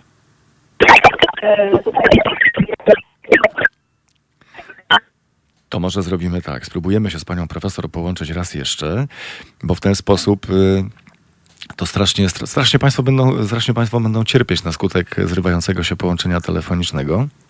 Ja Państwu trochę poopowiadam, co już wiem, co udało mi się e, przeczytać e, na temat tych e, laboratoriów. Nowa aparatura może być wykorzystana do różnorodnych badań, to oczywiste. Nasze laboratoria, mówi pani profesor Ewa Jakubczyk, mogą zainteresować również przedsiębiorców związanych z przemysłem chemicznym czy farmaceutycznym. I w centrum powstają projekty dotyczące aktywnych opakowań na żywność. To jest bardzo ciekawe. Jak robi się taką, takie, takie opakowanie aktywne na żywność i czemu, ta, czemu to miałoby służyć? Powłoki jadalne. No to jest bardzo proste w kontekście tego, o czym rozmawialiśmy ostatnio z panią Katarzyną Guzek z Greenpeace, że fajnie było mieć takie opakowania, które, które nie szkodzą, żeby nie było tego całego plastiku, który trafia do oceanów i tego całego plastiku, który trafia do jedzenia, a w konsekwencji do nas, to gdybyśmy mieli taki napój, tylko jak to zrobić właśnie? Jak to zrobić? Bo przecież ten napój stojąc w takim, w takim pojemniku, to na półce sklepowej, to zanim by, się, zanim by się mnie doczekał, bo ja mógłbym przyjść po ten napój przecież po miesiącu, po dwóch, po trzech, to już dawno nie byłoby ani powłoki, ani nie byłoby napoju. No ale na szczęście, na szczęście są fantastyczne laboratoria i cały sprzęt, więc może jest coś takiego możliwe, że na przykład jak się otwiera, to przez to wpuszcza się powietrze do środka i wtedy ten napój zmienia swoje właściwości chemiczne w ten sposób, że mam na wypicie tego napoju powiedzmy 5, 10, 15 minut, a dopiero potem od środka on zaczyna się rozpadać. Może idziemy w tym kierunku. Co jeszcze robią w tych laboratoriach na SGGW? Suplementy diety czy rozwiązania ograniczające zużycie energii w procesach e, przetwórczych. Sprawdzają jakość warzyw, przetwórstwa warzyw, y, przetwórstwa owoców, sektor koncentratów spożywczych, napojów, y, przemysłu piekarskiego, na rzecz rozwoju rynku mięsa, mleka, produktów mlecznych. No cała masa fantastycznych y, rzeczy. Mają mikrotomograf komputerowy do analizy struktury badanych obiektów, elektroniczny język i elektroniczny nos to też jest część aparatury na SGGW, ale nie y, jako rzecz, która została tam zbudowana i wymyślona, jak pomyślałem pierwotnie, ale jako aparat odwzorowujący ludzkie zmysły węchu i smaku. Czyli nie trzeba szukać ochotników do tego, żeby, żeby czegoś powąchali albo żeby czegoś posmakowali, tylko taki komputerek robi to za nas. Nowoczesne pasteryzatory, suszarka hybrydowa wspomagana działaniem ultradźwięków, aparaty wysokociśnieniowe, urządzenia do wytwarzania i przetwarzania żywności, takie jak między innymi ekstruder. I tutaj może Państwo mi powiedzą, co w takim pierwszym odruchu przychodzi Państwu do głowy, kiedy słyszą ekstruder, a Pani Profesor jest już chyba z nami. Kłaniam się ponownie, Pani Profesor. E, tak, udało nam się połączyć ekstruder, czyli jeśli myślimy o płatkach śniadaniowych, to na pewno właśnie uzyskanych metodą ekstruzji, pieczywo chrupkie, czyli to są głównie produkty zbożowe, nie tylko, bo też można produkować e, metodą ekstruzji gumy do rzucia czy, czy makarony. Ale w tej chwili ekstrudery to przede wszystkim produkty zbożowe, tak jak właśnie mówiłam, głównie na rynku spotykane w postaci płatków śniadaniowych i mm, często na, na, nawet nadziewanych. Także tego typu produkty jak najbardziej są w ofercie i są wykorzystywane przez, przez przemysł. A w centrum, y, w którym Pani pracuje, powstają projekty innymi aktywnych opakowań na żywność. Co to jest? Aktywne opakowania to takie opakowania, które mm, reagują z tym, co się dzieje, albo mm, z, opak- z produktem. Czyli większość z tych opakowań to opakowania przeciwdrobnoustrojowe, czyli wprowadzamy tam takie substancje, które one mogą być bardzo różne. My w tej chwili staramy się, żeby one były, mogą być jakieś olejki eteryczne albo substancje, które będą blokowały rozwój mikroorganizmów, czyli do takiego pakowania właśnie należy wprowadzić różnego typu związki, które będą hamowały na przykład rozwój mikroorganizmów i my w tej chwili nad takimi opakowaniami prowadzimy pracę. No, oczywiście część tych opakowań nie jest już dostępnych na rynku, natomiast nam zależy na tym, żeby to była taka czysta etykieta, czyli e, tak jak mówię, wykorzystujemy również e, pewne ekstrakty z ziół, które mają bardzo często właśnie właściwości e, antymikrobiologiczne, czyli blokują nam rozwój mikroorganizmów. Czyli możemy po prostu takie opakowanie znacznie dłużej przechowywać. No to przecież to taki piękny prezent by Państwo zrobili uczniom, którzy chodzą do polskich szkół podstawowych. Ten kazus słynny kanapki w plecaku zostawione Ach, na tak. wakacje. Tak. To wracamy z wakacji i w ogóle plecak jest czyściutki, nowiutki, świeżutki, a kanapka nadal nadaje się do spożycia. Znaczy, takie, to, takie opakowania oczywiście są możliwe, tylko no proszę zdawać sobie sprawę, że nie tylko mamy, e, o, o, mamy tam mikrobiologię, ale tam zachodzą również, na przykład, jeżeli mamy masełko, to procesy je uczenia, więc nie do końca ten produkt będziemy mogli aż tak długo przechowywać. To w ostatnim tygodniu do szkoły będziemy dawać dzieciom kanapki bez masła, żeby wytrzymały jak, jak, naj, jak najdłużej, bo my też są też o plecaki. Ja, ja myślę, że tutaj ja też reprezentuję Wydział i badania związane z żywieniem, więc z punktu widzenia żywieniowego raczej bym nie zalecała takich kanapek, jednak staramy się, żeby ta żywność nie tylko była dobrej jakości, bo na, na czym nam zależy, ale, ale również e, należy pamiętać o tym, żeby wszystkie te składniki, które są w, w żywności były biowartościowe i świeże, bo to, bo to jest najważniejsze. A ten pomysł pomyk powłok jadalnych to jest pomysł, który idzie w kierunku wyeliminowania mm, folii, plastiku z, z naszego życia? Z jednej strony tak, bo na przykład osłonki w przypadku na przykład tych słynnych parówek, hmm, czyli z jednej strony tutaj wprowadzenie, ale z drugiej często, te powłoki są stosowane wbrew pozorom również na, mm, na produktach, na surowcach, które byśmy się nie spodziewali, na przykład na owocach. E, dlatego, że one też często mają właśnie właściwości, szczególnie taki, takie owoce drobne, one zbyt długo ich nie możemy przechowywać więc również te powłoki zawierają e, takie składniki, które znacznie mm, mają wpływ na stabilność mikrobiologiczną, czyli po prostu takie owoce dłużej mo mogą, mogą być przechowywane. Te powłoki mogą być zarówno zjedzone, czyli nie trzeba tego produktu umyć, ale również one dosyć pod bieżącą wodą. One są głównie na bazie polimerów, bardzo często są to powłoki jakieś skrobiowe. Bez problemu można je usunąć, więc tutaj nie ma jakiegoś niebezpieczeństwa e, czy obawy ze strony konsumentów. E, więc ich zadaniem jest również przedłużenie trwałości. Więc my dbamy o to, żeby ta żywność była e, no z jednej strony dobrej jakości, mogła być długo przechowywana, ale żeby te wszystkie niezbędne składniki również w trakcie przechowywania, żeby je zachować. To ja miałbym taki, ja miałbym taki problem, problem z cytryną, mhm. bo ostatnio w programie kulinarnym Jamie Oliver pokazywał weź cytrynę, zetrzyj skórkę z cytryny. Pomyślałem sobie, jaka skórka, z jakiej cytryny, gdzie? Przecież, to, przecież co tam w tej skórce jest?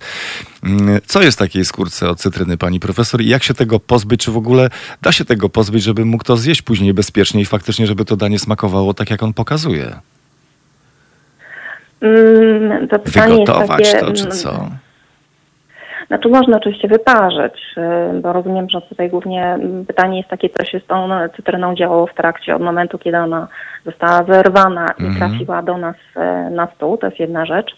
Ale rzeczywiście w przypadku cytryn raczej trzeba tutaj y, dobrze, bardzo często niektórzy mówią, że nawet wyszorować porządnie tą skórkę, jeżeli chcemy ją zużyć potem w takiej formie nie, nieprzetworzonej, więc no, mm, zawsze są jakieś niebezpieczeństwa pozostałości środków ochrony roślin, więc tutaj pod tym kątem no, no, tutaj należy zawsze, zawsze takie owoce, no, zawsze mówimy o tym, że owoce należy być, tak, więc tutaj e, bez względu na to, czy jest to cytryna, czy pomarańcza, e, czy jabłuszko, to, to, to owoce powinny być zawsze umyte.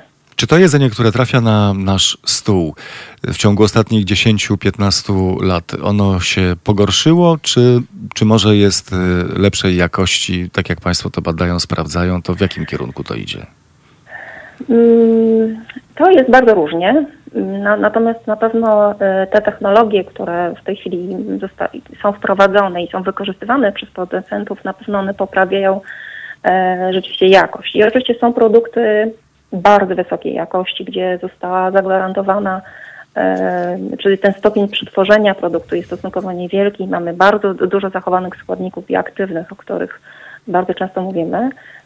No ale też są, są produkty, których ta jakość niestety jest obniżona. To wszystko jest związane oczywiście z ceną, ale w mojej opinii e, w tej chwili mm, idziemy raczej w kierunku, to konsumenci, którzy są bardziej świadomi, wymuszają trochę od, ze strony producentów rzeczywiście, żeby ta żywność była wysokiej jakości.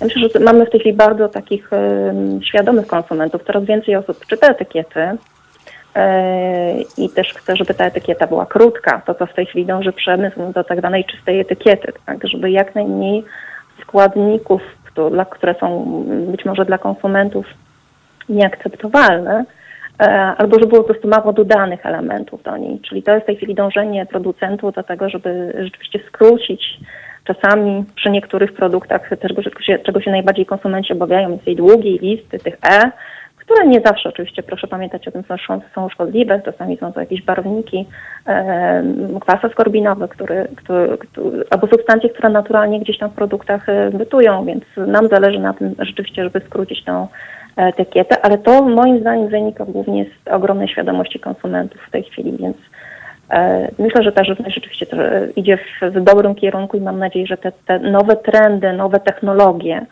Mm, my w centrum w tej chwili mamy taki, kilka takich technologii nietermicznych, czyli my nie traktujemy żywnością e, wysokimi temperaturami. To są właśnie czy pulsacyjne pole elektryczne, czyli wysokie ciśnienia, E, czyli w ten sposób trwalamy ten produkt właśnie stosując metody nietermiczne, czyli nie traktujemy wysokimi temperaturami po to, żeby je w jak największym stopniu zachować e, wszystkie te walory odżywcze żywności.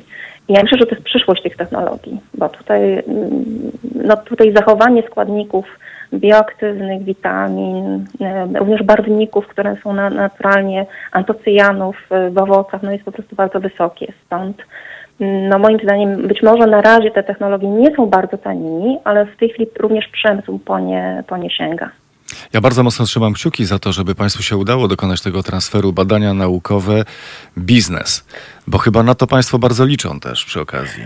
E, tak, e, centrum w ogóle, sam zamysł centrum polegał na tym, żeby było, stąd my sięgamy właśnie po te nowe technologie.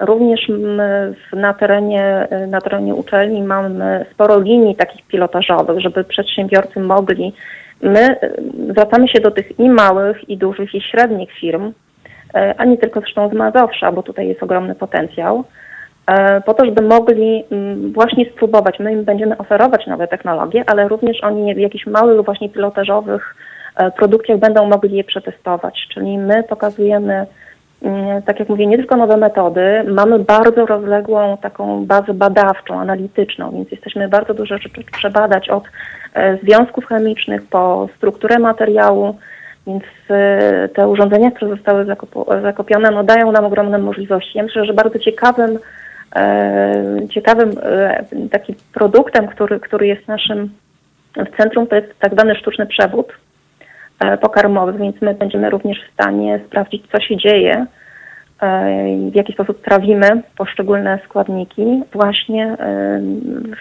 przy wykorzystaniu tego, tego aparatu, czyli taka symulacja tego, co się dzieje w przewodzie pokarmowym. I myślę, że to, to, to będzie taki dosyć nowatorski e, pomysł i rozwiązanie, które, które będzie w centrum. Więc będziemy mogli również sprawdzić, czy ten nowy produkt w jakim stopniu jest stworzony, co zostaje po, po, po mm, przetrawieniu prze, przez nas, nasz organizm. No i tutaj przede wszystkim nie wykorzystujemy zwierząt, także to jest e, bardzo istotne. Tak, e, także myślę, że ten sztuczny przewód to, to będzie hit i będzie, będzie wykorzystywany. Profesor Ewa Jakubczyk, Centrum Badawczo-Rozwojowego y, Żywności i Żywienia SGGW. Dziękuję za spotkanie, trzymam kciuki, dziękuję, dziękuję za rozmowę.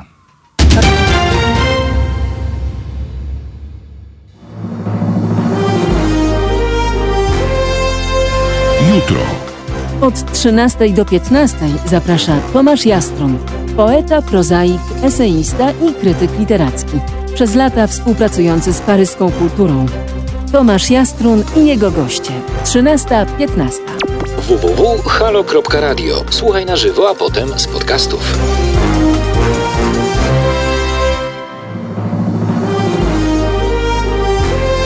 Halo Radio.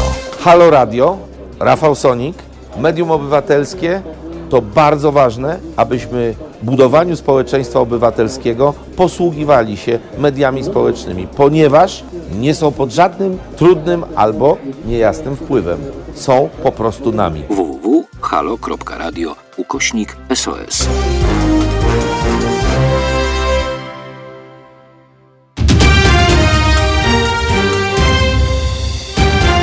Słuchacie Halo Aktualności. Kolejny pomysł Prawa i Sprawiedliwości, jak tu zrobić, żeby w Polsce było lepiej. W Sądzie Najwyższym ma pozostać 20-30 sędziów z niemal 100 sędziów obecnie. Więc razem z nami pan Michał Wawrykiewicz, inicjatywa Wolne Sądy. Kłaniam się panie Michale. Dzień dobry, dzień dobry panie redaktorze, dzień dobry państwu. Może nie potrzeba tylu sędziów y, w Sądzie Najwyższym. Może 20-30 wystarczy. No ktoś, kto tego typu pomysły y, wysuwa, no, widocznie nie ma zielonego pojęcia o tym, jak funkcjonuje Sąd Najwyższy i na czym polega jego praca. E, przypomnijmy, że przed zmianami dokonanymi przez PiS e, od 2017 roku w Sądzie Najwyższym zasiadało 75 mniej więcej sędziów. Mamy szczęście do połączeń telefonicznych dzisiaj, ale co się odwlecze, to nie uciecze. Y, Dlatego czekamy cierpliwie na połączenie ponowne z panem, z panem Michałem, który skończył na tym, że ci, którzy wprowadzają takie rzeczy i takie pomysły, to nie mają po prostu zielonego pojęcia, jak ten Sąd Najwyższy funkcjonuje. Więc ja postanowiłem sprawdzić i po to, żeby państwu też y, y, pewne rzeczy naświetlić. O, proszę bardzo. Nie trzeba było długo szukać. 125 e, sędziów Sądu Najwyższego, czyli Sąd Najwyższy największy na, na świecie. To jest jeszcze historia z e, czerwca 2019 roku, kiedy w Dzienniku Ustaw opublikowano zmiany w regulaminie Sądu Najwyższego podnoszące liczbę etatów sędziowskich ze 120 do 125. Pan Michał ponownie razem z nami. Skończyliśmy mm, na tym, że ktoś, kto wpada na takie pomysły, kompletnie nie wie o czym mówi. No tak, dlatego że tak jak mówiłem, e, było przed zmianami dokonanymi w 2017 roku około 75 sędziów w Sądzie Najwyższym. To była taka liczba, która zapewniała sprawne funkcjonowanie Sądu Najwyższego i trzeba przypomnieć, że statystyki e, pracy Sądu Najwyższego, nie mówimy o sądach powszechnych, tylko o Sądzie Najwyższym, e, były bardzo dobre. Sąd Najwyższy działał bardzo sprawnie. E, I na tle innych krajów europejskich e, nasz Sąd Najwyższy naprawdę miał mm, bardzo e, dobre statystyki, jeśli chodzi o szybkość rozpoznawania spraw. Ale to była liczba sędziów, która zapewniała, że zarówno w Izbie Cywilnej, Izbie mm, Karnej, jak i w Izbie Pracy, czy mm, te sprawy w miarę sprawnie były e, załatwiane. Potem, e, po tych zmianach, przecież dokoptowano dwie zupełnie nowe izby, też e, zmieniono kompetencje, jeśli chodzi o Izbę Pracy, na przykład zabrano jej kompetencje związane z prawem publicznym, takie jak jak zatwierdzanie wyników wyborów. E, I e, dokoptowano dwie izby, Izbę Kontroli Nadzwyczajnej em, i Spraw Publicznych oraz Izbę e, Dyscyplinarną. Obie izby wybrane mm, w sposób e, no, budzący mm, ogromne wątpliwości z punktu widzenia konstytucyjnego i z punktu widzenia standardów europejskich i oto toczy się bitwa cały czas od kilku lat w, w, w Trybunale Sprawiedliwości Unii Europejskiej przede wszystkim.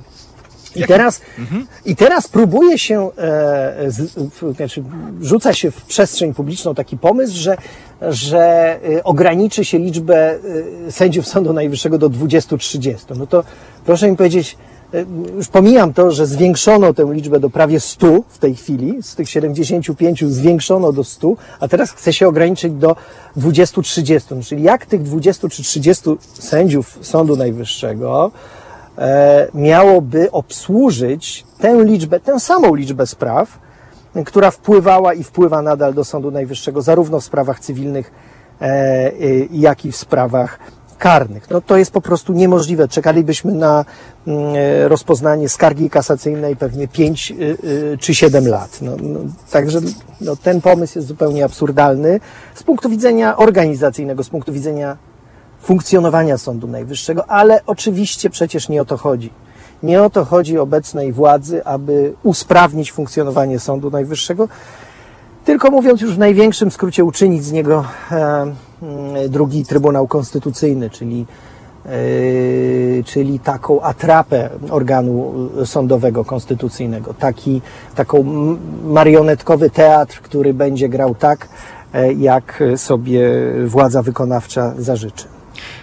Tyle, że zdarza mi się spotykać również z takimi opiniami, a cóż to są za sprawy, którymi zajmuje się Sąd Najwyższy, że można byłoby to potraktować jako instrument y, polityczny? No, Sąd Najwyższy zajmuje się w zasadzie wszystkimi y, sprawami, no prawie wszystkimi. Oczywiście odejmujemy ten sektor spraw administracyjnych, którymi się zajmują sądy administracyjne i Naczelny Sąd Administracyjny, ale jeśli chodzi o sprawy karne, sprawy cywilne, sprawy koncesji, zezwoleń, sprawy publiczno-prawne, takie jak zatwierdzanie wyników wyborów, no to to wszystko jest w gestii Sądu Najwyższego. Czyli w zasadzie każda sprawa o charakterze choćby zbliżonym do politycznego, czy zbliżonym do ideologicznego, trafi do Sądu Najwyższego. Czy to będzie rozpoznanie na drodze e, cywilnoprawnej, czy na drodze karnej. One wszystkie trafiają do Sądu Najwyższego. Dlatego władza e, obecna chce mieć pełną kontrolę nad Sądem Najwyższym, że jeżeli trafi tam sprawa karna, e, czy no, w tej chwili mówimy w dużej mierze o sędziach, o prokuratorach, którzy są karani przez, w tym trybie dyscyplinarnym, no to oni chcą mieć pełną władzę nad przebiegiem tego procesu aż do samego końca. No, przypomnijmy, że na przykład sędzia e, Igor Tuleja, e, w stosunku do niego prokurator chce postawić zarzuty karne e, związane z jego działalnością orzeczniczą, stricte działalnością orzeczniczą. I te zarzuty karne mogą być postawione wówczas, kiedy sąd Mm, najwyższy mm, uchyli jego y, immunitet sędziowski. No więc wiadomo, że chodzi o to, aby mieć władzę i móc taki immunitet zdejmować, a potem prowadzić proces karny e, e, w, w ślad za zarzutami postawionymi przez prokuratora, aż do ostatniej instancji, czyli do Sądu Najwyższego, który e, finalnie mm, rozstrzygnie tę sprawę. No, proszę mi wierzyć, władza nad Sądem Najwyższym tych kompetencjach, w ramach tych kompetencji, które dzisiaj posiada, to jest ogromna władza. To jest całe imperium państwa tam gdzieś się e, kumuluje w, w, w Sądzie Najwyższym. Czyli najpierw e, zmniejszymy liczbę sędziów do 20-30, a potem e, uzupełnimy do wartości 100, ale już innymi. No, trudno jest podążać za tymi pomysłami, e, bo one nie kierują się żadną ani logiką, ani troską o, o stan sądownictwa i o sprawność jego funkcjonowania, bo tak jak powiedziałem, 20 czy 30 sędziów nie może w żaden sposób sprawnie rozpoznać tej liczby spraw, która wpływa do Sądu Najwyższego. Przypomnijmy, Sąd Najwyższy rozpoznaje skargi kasacyjne, przede wszystkim skargi kasacyjne, które wpływają w sprawach e, cywilnych, sprawach pracy oraz sprawach karnych tych skarg kasacyjnych, tych spraw jest na tyle dużo, no, że Sąd Najwyższy potrzebuje, jak doświadczenia pokazują sprzed kilku lat, tych około 70 kilku sędziów, żeby to sprawnie mogli rozpoznawać. Tak sobie pomyślałem ostatnio o sędziach w ogóle, wszystkich, którzy, którzy orzekają w Polsce, że bardzo łatwo jest w nich uderzyć z jednej prostej, oczywistej przyczyny. Zazwyczaj jest tak, że mamy dwie strony sporu wygrywa zazwyczaj tylko jedna. Więc można powiedzieć, że na bank 50% ludzi pytanych, czy są zadowoleni z tego, jak pracują i orzekają sądy, powie, że nie, bo to oni w sądzie przegrali. No tak, to jest taka stara e, maksyma, która w jakiś sposób e, jest bardzo bliska życiu, no bo rzeczywiście, jeśli chodzi o sprawy cywilne, no to mamy po dwóch stronach barykady powoda pozwanego, ktoś z nich sprawę przegra, więc ten, kto przegra, zwykle nie jest e, zadowolony, zwykle ten strumień niezadowolenia gdzieś tam kanalizuje się w, w sądzie, w, na, w, składzie orzekającym, e, no a, a no, czyli, czyli w osobach, które zasiadają e, za ławą sędziowską. Ale e, i tak rzeczywiście jest, chociaż to oczywiście nie ma nic wspólnego z jakością orzecznictwa. Bo jeśli chodzi o na przykład o Sąd Najwyższy, no to ja mm, jako adwokat, który stawał niejednokrotnie przed Sądem Najwyższym, no mogę powiedzieć jedno, zanim e, całe to nowe towarzystwo się pojawiło w, Sądzie Najwyższym, ci wszyscy nominaci polityczni obecni e, co do, którego, co do których powołania jest, jest, jest e, no przynajmniej ogromna wątpliwość i, i ogromne zarzuty formalne, konstytucyjne, europejskie, to zanim ci ludzie pojawili się w Sądzie Najwyższym, no to wszyscy sędziowie, którzy Mecenas Michał Wawrykiewicz, inicjatywa Wolne Sądy. ścieżkę nominacyjną i znaleźli się w sądzie. Panie mecenasie, postawmy tutaj, postawmy tutaj kropkę oczywiście z zaproszeniem do, do Halo Radia, bo myślę sobie, że tematów y, na pewno nam nie zabraknie.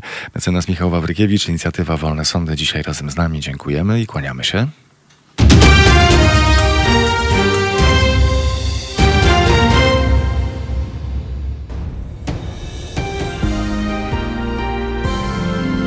czwartek. Od 17 do 19 zapraszamy na program Towarzystwa Dziennikarskiego pod redakcją Andrzeja Krajewskiego, ekonomisty, dziennikarza, byłego wiceprezesa Stowarzyszenia Dziennikarzy Polskich i byłego prezesa Fundacji Forum Obywatelskiego Rozwoju. Halo Wolne i Niezależne Media. Od 17 do 19. www.halo.radio. Słuchaj na żywo, a potem z podcastów.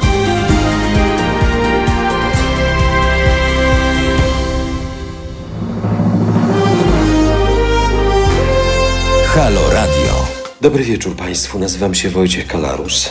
Za pośrednictwem tego krótkiego materiału chciałbym Państwu polecić y, Państwa uwadze y, medium obywatelskie, jakim jest Halo Radio.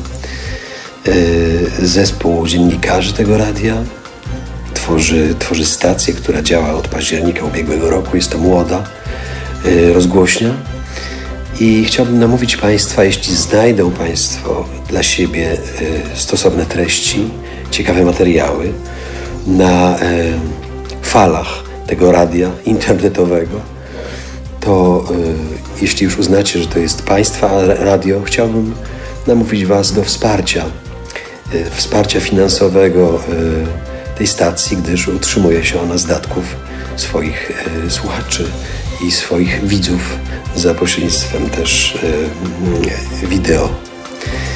E, szanowni Państwo, czasy są trudne i być może przyszedł czas na właśnie tego typu media. Media, e, media niepaństwowe, niekomercyjne. Może to jest to. Polecam Państwa uwadze. Bardzo dziękuję. www.halo.radio ukośnik SOS.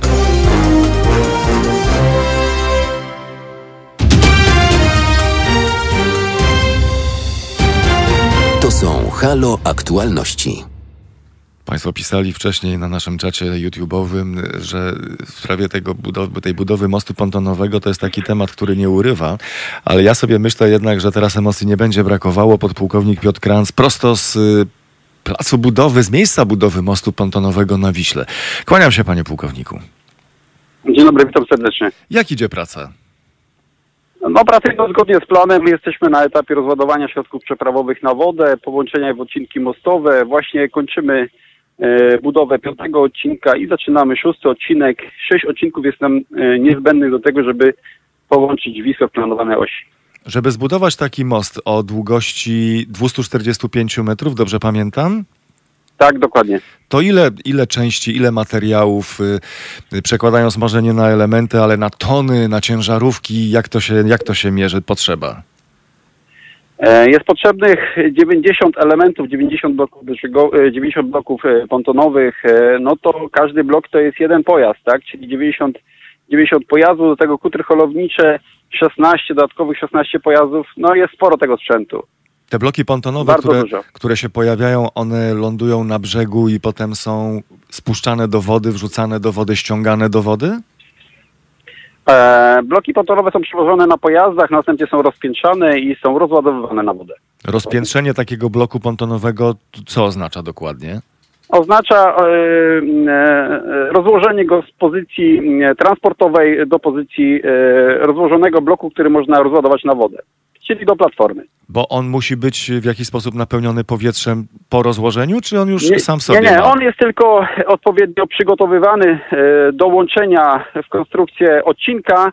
Dodatkowo jest uszczelniany za pomocą korków e, pokładowych i spustowych. I takich bloków e, ile mamy, żeby powstał ten most taki? taki? Takich bloków musimy mieć e, w, tej, w obecnych warunkach 90. 90 takich bloków, z których każdy jest przywożony indywidualnie na osobnym pojeździe.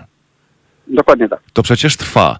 Ustawienie we właściwej pozycji takiego bloku, bo rozumiem, że z każdym kolejnym to wyprawa jest coraz dłuższa. Dokładnie tak, tym bardziej, że pracujemy w warunkach e, takich no, e, innych niż standardowe, tak?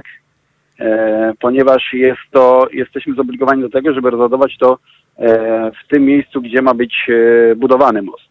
Nie ma tutaj dogodnych warunków w, w tym na, na odcinku tutaj Wisły w rejonie, w rejonie Warszawy, żebyśmy mogli sobie rozładować na szerokim froncie. Dlatego jesteśmy tutaj zobligowani do, do rozładunku tutaj właśnie w tym miejscu. 90 bloków, w tej chwili Państwo są przy którym? E, W tej chwili kończymy piąty odcinek, czyli zostało nam jakieś 16 bloków do rozładowania, czyli, e, czyli będzie to 74 blok jest rozład- został rozładowany, połączony. I ten dziewię- to ten 90 wyląduje na swoim miejscu mniej więcej kiedy? Za ile, za ile godzin? Ech, Mam nadzieję, że dzisiaj.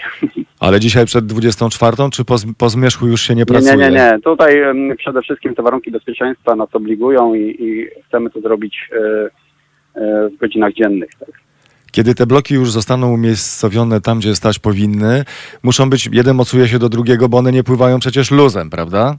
Tak, tak, tak, tak. Je łączymy w odcinki, one mają takie specjalne zamki, regulujemy te zamki, łączymy i... I to już jest i- koniec i pracy? Powstaje konstrukcja.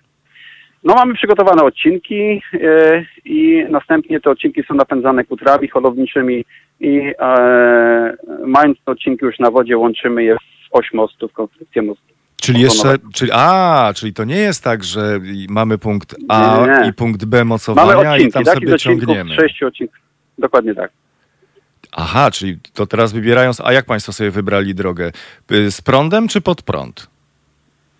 To znaczy most zawsze się buduje pod prąd, e, napływa się odcinkami e, z góry rzeki w dół, e, łączy się w konstrukcję, łącząc poszczególne odcinki między sobą i na końcu zamyka się, z reguły jest to e, między środkowymi odcinkami, zamyka się oś mostu. Czyli cały ten most jakby spłynie z nurtem, czy będzie ciągnięty pod?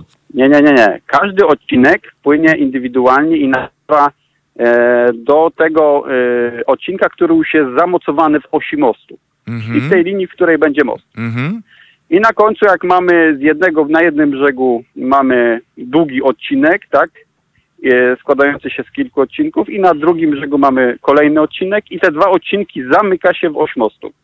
To ilu ludzi potrzeba do przeprowadzenia takiej operacji? Jest to logistycznie operacja dosyć no, e, złożona i, i tutaj e, w tych warunkach e, potrzebowaliśmy blisko 200 żołnierzy do tego, żeby przetransportować to, e, ten cały sprzęt i rozładować na wodę. Natomiast do samego utrzymania już w gotowości do, e, do mm, nałożenia tego rurociągu na, na, na most i, i utrzymania tego mostu będzie niespełna 50 żołnierzy. Czyli tu dochodzimy do punktu, że same bloki pontonowe nie wystarczą, bo istotą, co jest istotą tego pomysłu, że mm, ścieki, które płyną, y, płyną po powierzchni i bę- bę- będą teraz zbierane przy pomocy jakiejś rury? Nie, po prostu ścieki będą transportowane e, z jednego brzegu na drugi do mm, oczyszczalni Czajka za pomocą rurociągu zapasowego, tymczasowego, zbu- zbudowanego e, właśnie z rur e, z tworzywa sztucznego. Panie pułkowniku, proszę mi wybaczyć moją niekompetencję, ale mam wrażenie, że to, co ma spłynąć, to pod mostem spłynie, bo to nie jest tama. E, nie, to jest most pływający, tymczasowy. No to przelatuje.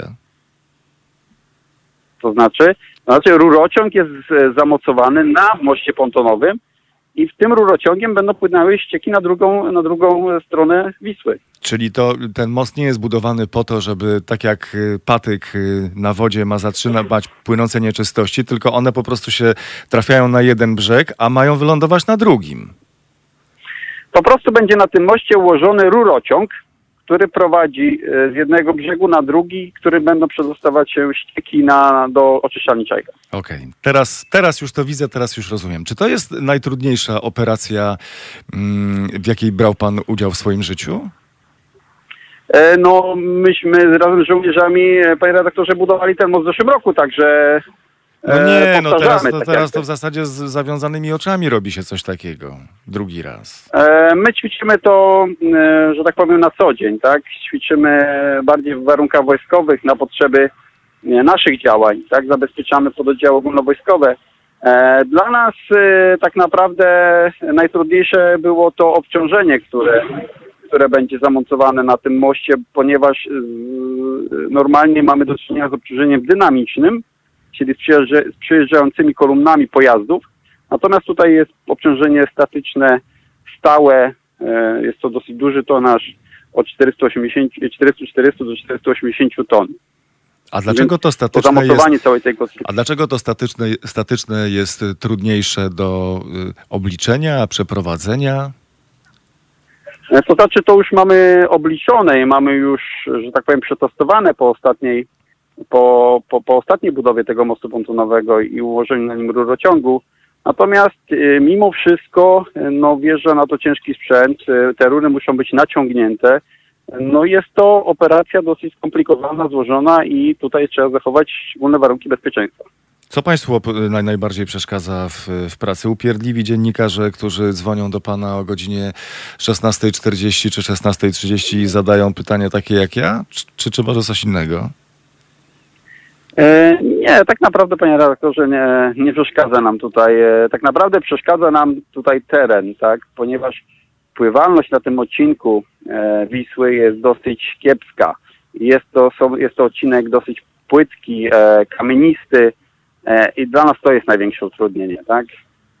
A grochówka Czyli polowa wszelkie jest? manewry tutaj, manewry odcinkami mostowymi muszą być bardzo precyzyjne, muszą być no przede wszystkim zachowaniem warunków bezpieczeństwa, tak? Bo łatwo uszkodzić sprzęt tutaj na, na tych kamieniach na tym odcinku Wisły. A mają Państwo kuchnię polową z grochówką, taką legendarną? E, e, nie, powiem szczerze, że nie mamy tutaj z legendarną e, grochówką, e, natomiast mamy i w innej postaci zabezpieczenie e, żywienia żołnierzy, też równie dobre. No właśnie, Ale, czyli e, ale to jest tutaj- tajemnica wojskowa. E, Niech pozostanie. Nie, no bo byłoby szkoda, tak pomyślałem, no bo panowie tam pracują cały, cały, cały Boży Tak, dzień. e, ale panie redaktorze, dla nas priorytetem jest, priorytetem jest budowanie mostu e, w, tym czasie, który jest dla nas określony. To gdyby się udało dzisiaj przed zmierzchem, oczywiście nic, nic, nic na wariata, gdyby się udało te bloki zainstalować, no to potem ru- rurociąg już następnego dnia, czyli jutro, tak? E, Ja nie mogę się wypowiadać teraz w sprawach rurociągu, kiedy ten rurociąg zostanie naciągnięty tutaj na ten e, most pontonowy, natomiast e, no myślę, że tu wszystkim zależy na tym, żeby jak najszybciej to zrobić. Czyli tak z pana doświadczenia wynika, że uda się te wszystkie prace niezbędne kiedy zakończyć? Nie chciałbym odpowiadać konkretnie, w jakim to będzie terminie. Myślę, że jest to kwestia jeszcze kilku dni. Mhm. Czego państwu się życzy zazwyczaj przy przeprowadzaniu takich prac? E, No proszę nam życzyć przede wszystkim, żebyśmy wszystko pomyślnie, cało i zdrowo zakończyli całą tą operację. Przede wszystkim e, no, no, no zdrowia, tak? Bo, bo, bo to jest najważniejsze. Tak? Bardzo gorąco dziękujemy za rozmowę. Trzymamy kciuki za powodzenie całej operacji. Podpułkownik Piotr Kranc o tym, jak idzie praca przy budowie mostu na rzece Ten, który w końcu ma rozwiązać w jakimś sensie problem ścieków yy, płynących z czajki. To były Halo Aktualności. Na kolejny program zapraszamy jutro o godzinie 15.